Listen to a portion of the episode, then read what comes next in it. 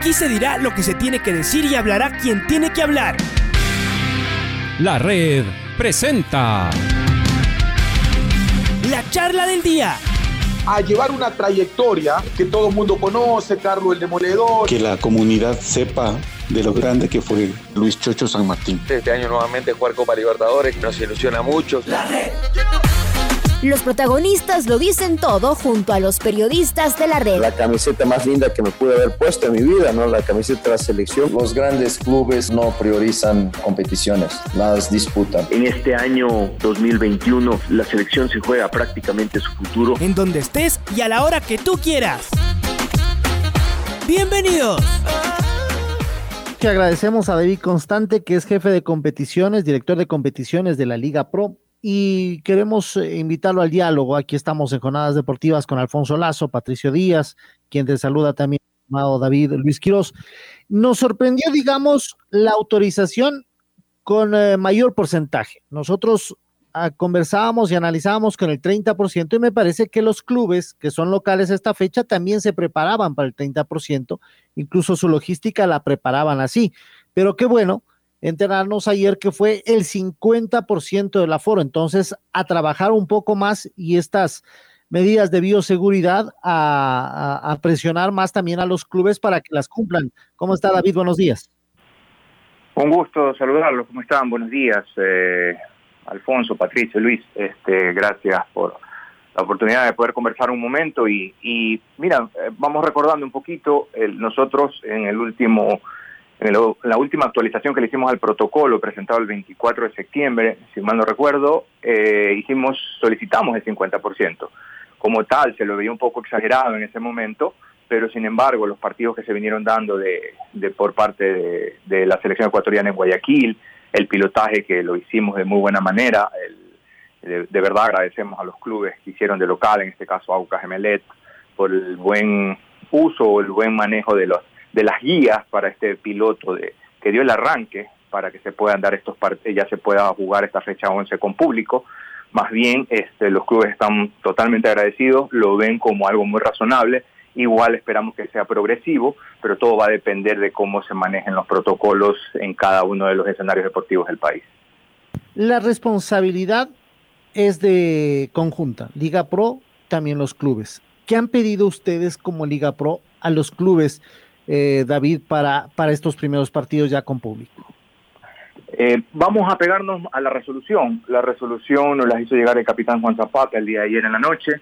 Ya los clubes la tienen en su en sus correos para revisarle y poder sacar sus permisos respectivos. Y tenemos que seguir las medidas de bioseguridad este, específicas, desde los accesos, los ingresos al estadio, mantener los distanciamientos. Es importantísimo trabajar en el tema de, lavado de manos, puntos de, desinfección, eh, es lo que nos piden, ¿no? Tal vez este, son un poquito, son un poquito complejos, aunque ya nos hemos venido ah, acostumbrando en esta pandemia a tenerlos en todos los lados donde asistimos, pero el compromiso es por parte del club, organizador es el responsable total del evento, nosotros vamos a coordinar que se vele por el orden y el buen comportamiento este, y el buen cumplimiento de estos protocolos.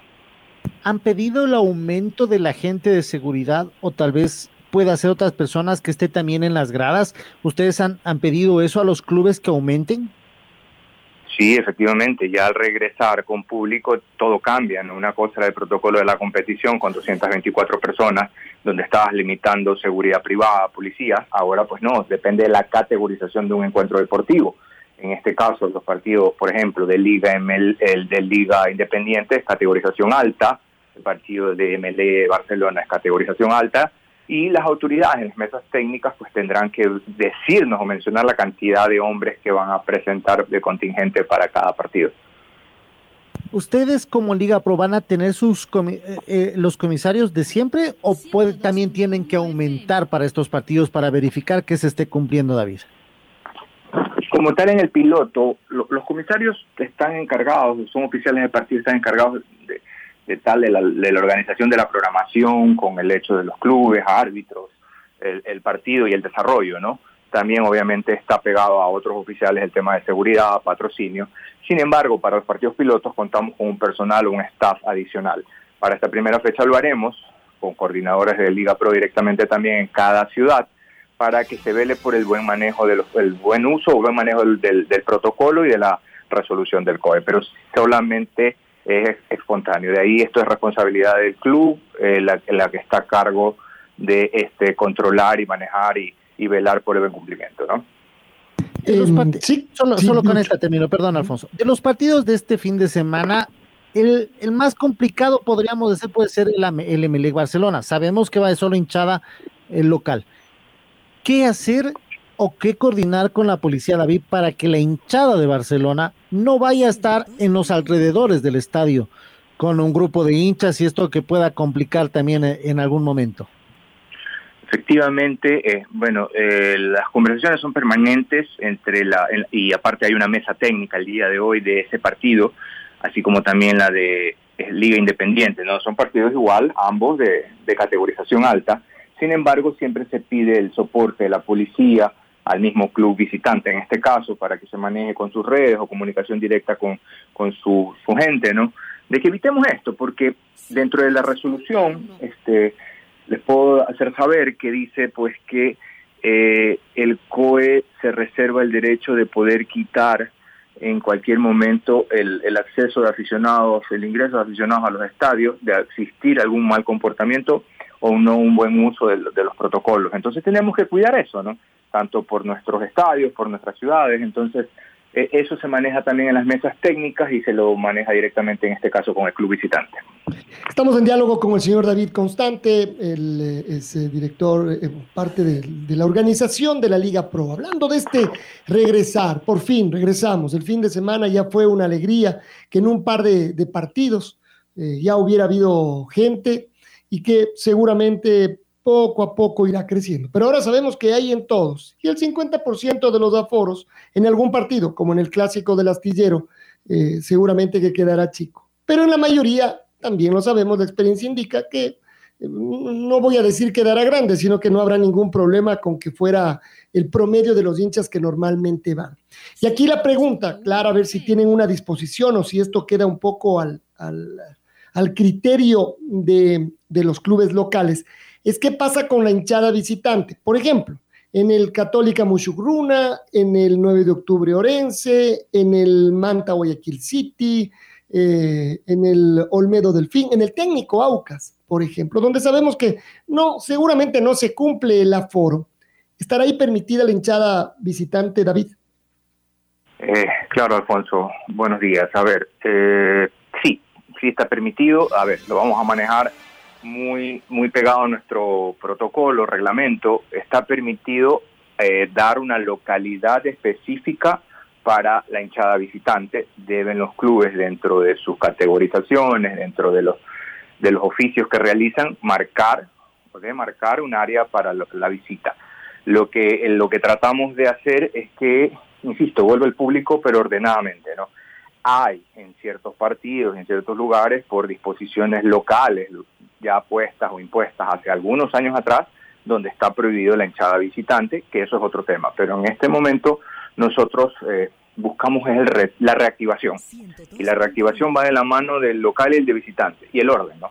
Organización, control, eh, ubicaciones eh, específicas y mantener el, el, el, buen distanciamiento dentro de un escenario, pero sí está permitido, como te lo hice saber al principio. De acuerdo, ese, ese, es uno de los temas seguramente también importantes para ir conociendo, además la venta de los boletos, lo explicaba hace un momento el gerente de la Comisión de Fútbol de, eh, de Liga. Me salgo un ratito de esto, ya volvemos al, al, tema nuevamente del, de los aforos y las entradas, pero quiero hablar de un tema particular que va a haber este fin de semana también, es decir, además coincide, la presencia del VAR en dos de los, de los partidos más importantes. Eh, está claro, es público y notorio las discusiones que hemos tenido alrededor de los, de los árbitros.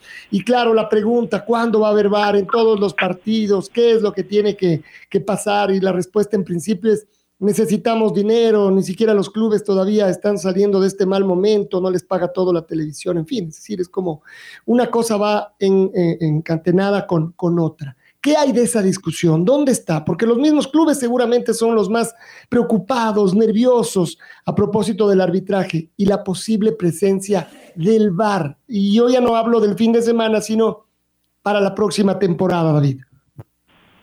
Eh, a ver, eh, al respecto, eso es un tema muy específico. Nosotros creamos justamente por ese crecimiento al que debemos llegar eh, una dirección de coordinación arbitral, la cual está trabajando permanentemente para buscar opciones, mejores costos, considerando algún paquete específico por toda una temporada o por media temporada, se, lo ha cotizado de esa manera. Entonces, esta, esta dirección está justamente encargada de, de buscar opciones eh, satisfactorias para los clubes, para la Liga Pro en este caso, en conjunto con la Comisión Nacional de Arbitraje, obviamente también Federación, pero este sí, la idea proyectada es esa.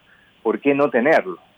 No siendo específico en ciertas fechas, con ciertos partidos, sino tenerlo permanentemente. Es un costo bastante elevado, entonces tenemos que ver de qué manera, o se tiene que ver de qué manera pueden salir los mismos para poderlo tener. Pero la idea es esa, Alfonso. Y, pero ¿qué tendría que pasar? Es decir, porque claro, hablamos que es, que es un tema de financiamiento. Eh, ¿qué, forma? ¿Por dónde podría, podría eh, haber luz al final del, del, túnel? Pensando en lo que yo decía, la precariedad de varios de los clubes, por no decir de todos. Bueno, eh, insisto, son, son, son, cuestiones que se están manejando internamente, pero es un tema de, de un auspiciante específico para el tema VAR una unificación entre CNA, Federación, eh, Liga Pro, en el tema de, poder costear los, los valores. Eh, entonces, eso es lo que tiene que definirse. Ya definido eso, pues ya poderlo instalarlo y generando que el costo partido sea mucho más económico, considerándolo dentro de un paquete, pues bienvenido. Pero eso es lo que están revisando en este momento. Hay un, hay un tema también que, que, se hace complejo en este regreso, que los costos suben para los, para los clubes, necesitan más, más personal para seguridad, para control, incluso la venta electrónica de los, eh, de los boletos. No deja de ser también como una complicación, ¿no? Además, no, no, no veo en qué la Liga Pro aquí pueda eh, intervenir, pero ¿qué dicen los clubes al, al respecto de eso? Bueno, tenemos que velar por un cumplimiento. En este momento lo hacíamos hasta principios del, del, 2020 y tienes que tener la cantidad de hombres que creas tú que deben controlar más bien lo que está estipulado bajo los reglamentos ya, ya que tenemos ahora de seguridad o el reglamento de competiciones. O los reglamentos como tal lo hemos manejado internacionalmente, ¿no? Tenemos que tener el soporte de la Policía Nacional y seguridad y esto ellos saben que va a generar un costo dentro de la programación pero lo mismo sale de, de lo que se pueda recaudar por el ingreso al, escenario por la venta de las entradas. ¿no? El partido, David, del día miércoles, Aucas Barcelona, ¿lo consideran también de alto riesgo? Digo esto por el tema de las hinchadas.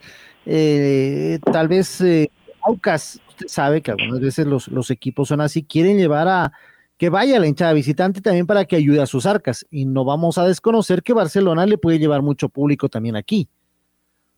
Sí, tal cual, es, tal cual. Es un partido que se lo debe categorizar ya la próxima, en este fin de semana se reúne la mesa de trabajo al respecto, es una categorización alta por el ingreso del aficionado visitante que pueda llegar al, al escenario deportivo. ¿Y se puede cambiar esto si Aucas hace el control o será difícil? Digo porque si ponemos hinchada del Aucas el miércoles, tal vez no lleve el 50%, pero si se lleva y se invita a la hinchada de Barcelona, yo creo que sí el aforo podría estar y obviamente esto también sirve para la economía de Aucas. Lo conversamos el día sábado en el escenario con el ejecutivo, el director principal del equipo, con Andrés, y, y hablábamos qué vamos a hacer al respecto, cómo van a ser tus puntos de venta, cómo vas a establecer tus ingresos, cuáles van a ser los anillos de controles, qué revisiones vamos a tener, qué áreas o qué localidades vas a abrir. Entonces ya lo conversamos previamente en el partido con, Católica, así que creo que lo vamos a manejar de muy buena manera. Estamos conversando con el señor David Constante, él es jefe de competiciones de Liga Pro. Gracias David por atendernos, un gusto saludarte. Cuéntanos un poquito, ¿cuál es la visión, saliéndonos un poquito de este tema organizativo, ¿no? Pero ¿cuál es la visión que tiene en este momento Em, y particularmente tú que estás justamente en el teje y maneje de las competencias, de, lo que pasa en, la Liga Pro como tal, del momento arbitral. Em, ¿qué, tan, ¿Qué tan amplia es la preocupación? Por ejemplo, ayer, 9 de octubre, ya pidió que no le pongan a Diego Lara en el partido frente en el partido del fin de semana. Eh, Liga Deportiva Universitaria pidió, pidió eh, la sanción para René Marín. eh, en Barcelona y Emelec todos los fines de semana se quejan de que los árbitros les han perjudicado. Y así varios equipos independientes, unas fechas también elevó su queja. Hay un enorme, hay una enorme insatisfacción por el tema arbitral. Esto en la competencia, ¿cuánto afecta y particularmente en, tu área de trabajo, David? Un gusto, Luis, saludarte. es un tema que nos preocupa a todos, prensa, clubes, direcciones, Liga Pro en general.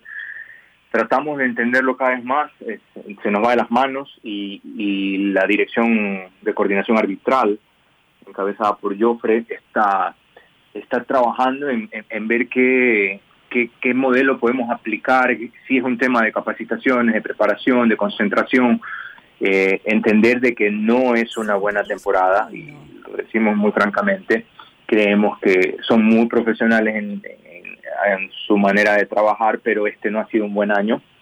Han habido muchos altibajos y, y la verdad que, es complejo darte una respuesta en este momento. Lo que buscamos es tratar de, nivelarlo. El VAR ojalá nos ayude. Lo que nos decía, lo que hablamos con Alfonso hace un momento de, tener el VAR incorporado para el próximo año. Pero tenemos que trabajar muchísimo, por eso se creó esta dirección, para ver de qué manera podemos mejorar el profesionalismo de estas personas que realmente tratamos de que nos den el soporte y, se cumpla el trabajo de la mejor manera por tanto problema que hemos tenido. Y el otro tema es este, esta parte de la comisión de disciplina, que ha elevado muchas protestas y que tengo entendido que se va a poner otra, otra alternativa, la Cámara de Guayaquil. Pero ahora mismo, por ejemplo, vemos cómo Emeleg intenta que le quiten una tarjeta roja a Sebastián Rodríguez. Es decir, eh, David, los partidos ya no terminan el, al minuto 93, 95, 98, lo que el juez diga. El partido continúa hasta la comisión de disciplina. Esto, esto termina siendo un tema muy grave, muy engorroso. Desde nuestro punto de vista, se, van a crear, si es que la cosa camina, se van a crear precedentes en donde no terminaremos nunca. Es decir, mañana le, le quitan una roja y no sé, estoy exagerando, el día de pasado mañana le van a anular un gol o le van a validar un gol a un equipo eh, el día martes, el día lunes, el día miércoles de la reunión. ¿Cómo hacer, David, para que eh, este tipo de circunstancias, en general el fútbol ecuatoriano, ya no solo hablo de Liga Pro, porque Liga Pro finalmente va a poner la estructura, pero quienes que se mueven en la estructura son los clubes. ¿Cómo hacer para que este tema tenga un pare? Porque si no, David, insisto, vamos a ir a un caos eh, que podría llegar a ser muy grave. Sí, sí, sí, como tal, eh, ya tuvieron algunas reuniones, dirección ejecutiva está a cargo del tema con la dirección legal de la Liga Pro, se ha reunido con los clubes, se ha reunido con la Cámara, eh, están analizándolo eh, como, como tal, eh, no me gustaría entrar en ese detalle específico de lo que están revisando, no estoy directamente informado de, lo que sucede o acontece en esas reuniones, pero sí, si hay que hacer y tomar decisiones fuertes, pues hay que hacerlo. Y, entender qué es lo que ha pasado y basado en la ley, ¿no? Basado en la ley, en la interpretación que tienen cada una de las, de las personas que están dentro de estos comités disciplinarios y obviamente es, es, es externo esta área, ¿no? Se analiza cómo deben trabajarlo, mejorarlo y para eso está justamente encargada la dirección ejecutiva con la legal en este momento. Finalmente, David, eh, en cuanto al cronograma de actividades de este año y de inicio del siguiente, ¿nos puedes contar un poquito? Bueno, la, última vez que conversábamos no hubo, no había necesidad de cambiar, es decir, eh, por A o circunstancias del tema se fue acomodando. Nos contabas que las fechas de la final son las mismas. No sé si nos las puedes eh, recrear, nos, nos las puedes contar nuevamente. Pero yo supongo que ya están pensando también en la temporada 2022. No sé si nos puedes dar un pequeño anticipo, al menos de este armado en general, este armado en grosso, que ya seguramente están haciéndolo del próximo año. Sí, efectivamente, Luis. A ver, eh, estamos cerrando nuestra fecha 15 el 28, el 28 de noviembre. En, esa, en ese fin de semana probablemente existan horarios unificados, dependiendo cómo se vaya dando la tabla, tanto para lo que será el, posible campeón o el posible o la posible el posible equipo que llegue a la final, equipos que estén disputando eh, cupos a Libertadores Sudamericana y obviamente el descenso, ¿no? Dependiendo de eso se unificarán horarios. Si de existir la fase final será el 5 y el 12 de diciembre a las 19 horas está ya marcada la hora, ya ha pasado un comunicado oficial a todos los clubes involucrados. Y, eh, y pensando en la próxima, en el próximo año, pues sí, nos reunimos con las personas que trabajan el, fixture, con conmigo en conjunto, considerando los equipos que ascienden, considerando quiénes podrían descender, porque de esa manera marcamos un poco las variables que siempre lo hemos hablado desde el principio de año, ¿no? Las variables con que armamos nuestra competición. Tenemos otro factor que es el del mundial y tenemos que ver si adelantamos o arrancamos por las mismas fechas, pero la paralización del, del medio, que ustedes la conocen, la de 45 días la reducimos a, a 30 y como tal, o tal vez a, a 20 días, eso es lo que se está revisando, también tenemos que ver la cómo se está manejando el fixture del 2022 de Libertadores, sobre todo en octavos de final, ¿no? Por el libro de pases. Y de esa manera cerraríamos en noviembre nuestra competición, la primera semana de noviembre, con las finales inclusive. Pero eso lo analizamos en un comité directivo, igual lo tenemos que ir puliendo cuando tengamos más claro el panorama. Claro, además pensando en, en, qué va a pasar con nuestra selección. Además tenemos estas dos fechas que no estaban previstas de eliminatorias en finales de enero y finales de, de, marzo. Eso también hace que cambie un poquitito. Y cuando comienzan los internacionales. Es un lindo galimatías. Ay, ay, ay. Todavía no terminamos este y ya comenzamos el otro. David, gracias por estar con nosotros esta mañana. Alfonso, gracias a ti, gracias a todos ustedes. Un abrazo y buen día. La red presentó la charla del día. Un espacio donde las anécdotas de actualidad deportiva se revelan junto a grandes personajes del deporte. Quédate conectado con nosotros en las redes de la red. Síguenos como arroba la red Ecuador y no te pierdas los detalles del deporte minuto a minuto. Escúchanos en vivo en TuneIn y en los 102.1 FM en Quito. ¡Te esperamos! La red.